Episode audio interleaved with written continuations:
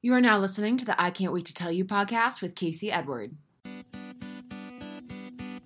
Welcome to I Can't Wait to Tell You, a podcast I created to share with you my knowledge, stories, and ideas on everything from manifestation and meditation to money, sex and relationships, self love and body image, and life in general.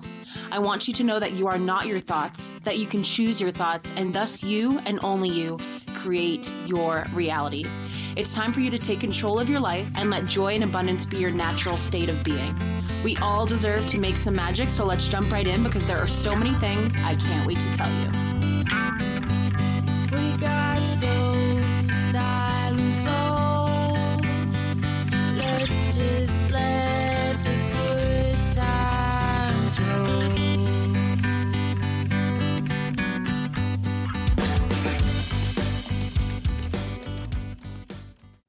Everyone, and welcome back to another episode of the I Can't Wait to Tell You podcast. My name is Casey Edward. Thank you, as always, for being here.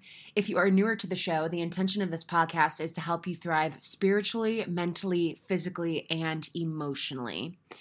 On that note, in today's episode, I am going to be speaking a little bit about the Roe v. Wade overturning decision and how I have been handling it, how we can handle it, and how every individual is going to be different. But there's there's so much to dive into spiritually and emotionally on something like this. And so I want to talk about it in a way that is right for me. And so at first when things like this happen, I'm like, "Oh, on the show should I have someone on and discuss it and discuss the implications and get into it?" But that's not my role. And so we're going to be discussing a little bit about the differences of roles that people are going to be playing when something major for the collective happens. So it's funny because I didn't really have the intention to talk about this on the show. I mean, it was in the back of my mind, like if it flowed, I was going to talk about it. And then uh, I'm, I'm going to liken a situation that happened to me this morning to this overturned decision. And I'm going to make some parallels so that we can understand how to deal with something of this magnitude. So let me let me explain what I mean by this. So this this morning I went over to check on my friend's chickens.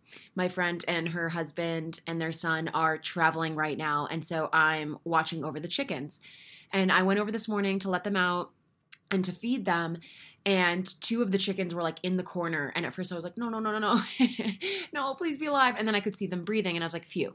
So i open up the chicken coop and one of the chickens comes out one of the ones in the corner all the other chickens come out and the other one kind of pops its head up and as the so with chickens if you don't know and i swear i'm getting back to the point of all of this but with chickens if you don't know when a pecking order has to be put into place so essentially the higher up ranked chicks chickens have to show their rank by beating up the other chickens.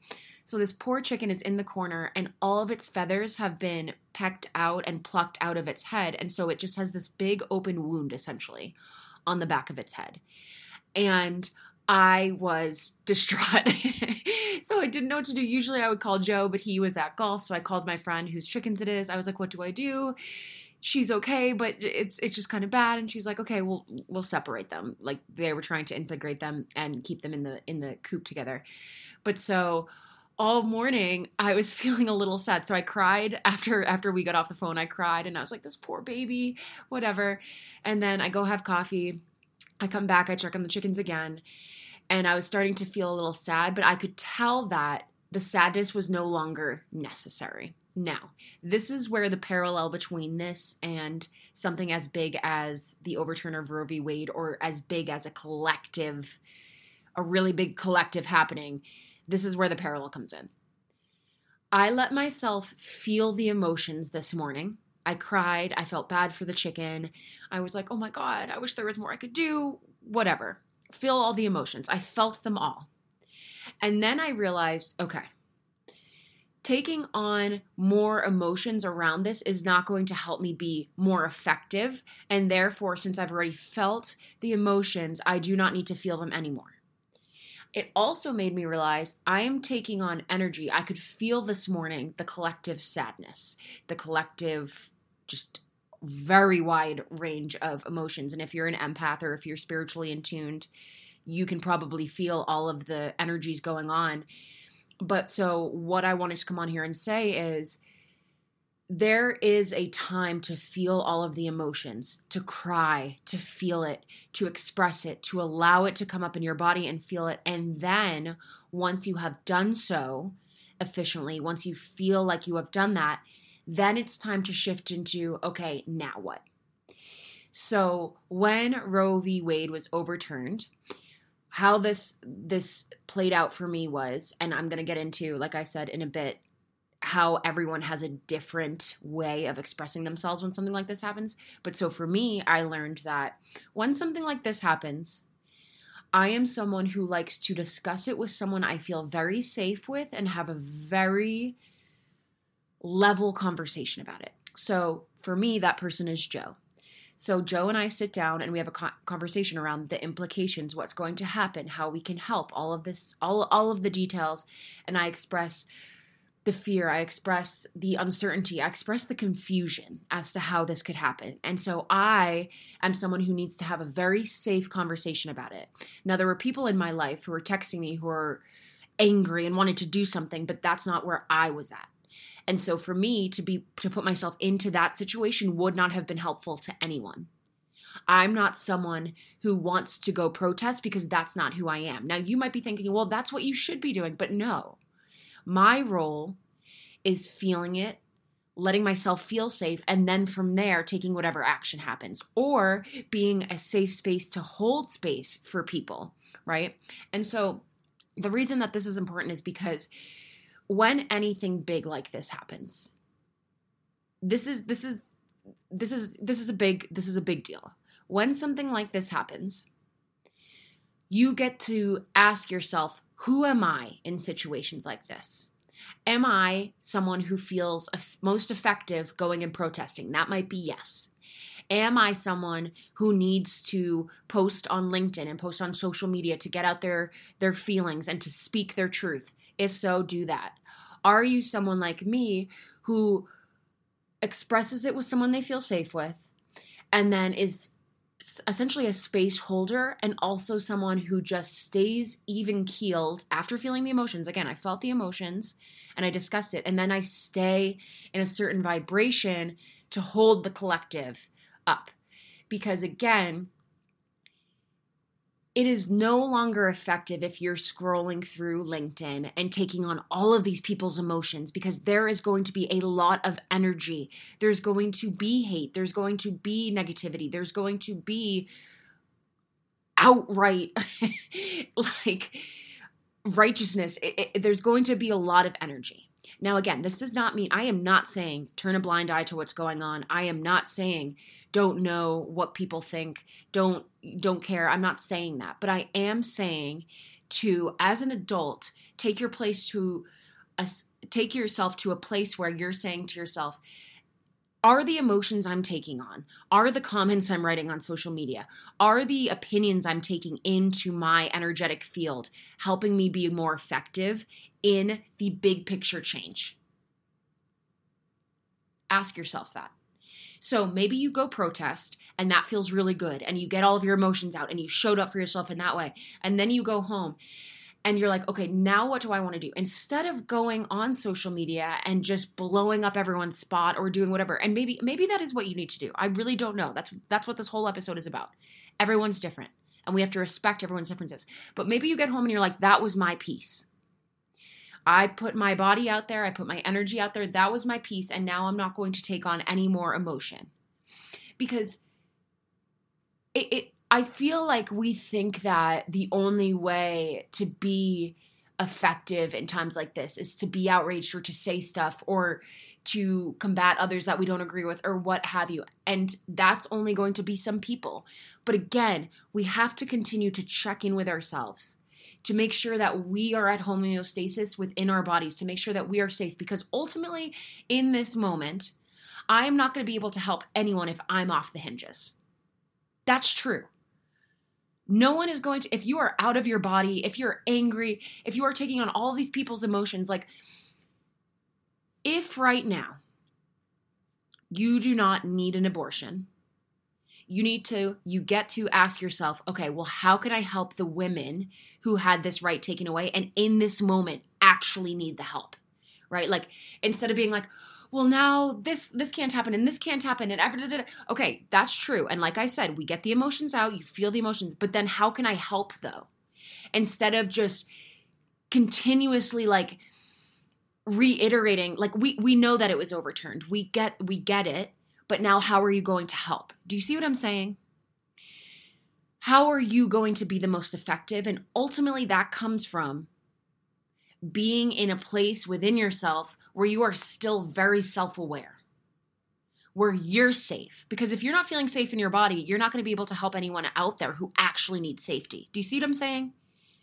So, again, I'm not saying not to be angry. I'm not saying not to feel all of the feels, but I am saying to not take on all of these other people's emotions and be put yourself in like this hypothetical emotional state that's going to take you out of efficacy. Does that make sense? and I feel like that's a little bit different because it's it, it, there are people again like we see the people who want to speak their truth and want to speak their voice and that's them but there are different kinds of people. I am not one of those people. I am sensitive and i like having conversations and i like having holding the space and i know my energy. Like when my the people in my life who were like all in an uproar or wanted to go protest or whatever i respect that and i that's not me. That's not me. So eventually, once those people have cooled down, and again, nothing wrong with the fact that they're fired up, but once they've come down to a, spl- a place where we can kind of meet halfway, then I'll be able to hold the space for them, and then we'll be able to have a conversation. You see what I'm saying? So ask yourself, who am I? How do I feel called from my intuition, not from my ego? This is very important, my friends. This is very, very important in times like these. Now, right now, your ego might be saying, fuck you, Casey, I'm pissed. I am pissed. But this is the whole thing. Taking action from the ego is and this is a bigger conversation, but this this is this is the most the utmost problem of humanity is taking action from the ego instead of checking in with our bodies and souls. What does your soul want to do about this situation? What do you feel called to do? And I will say one more time I am not saying to f- not feel the feels. That is not what I'm saying. I am saying feel the feels and then check in with yourself and then take action. It is helping no one to be off the rails and taking action. That's what I'm saying.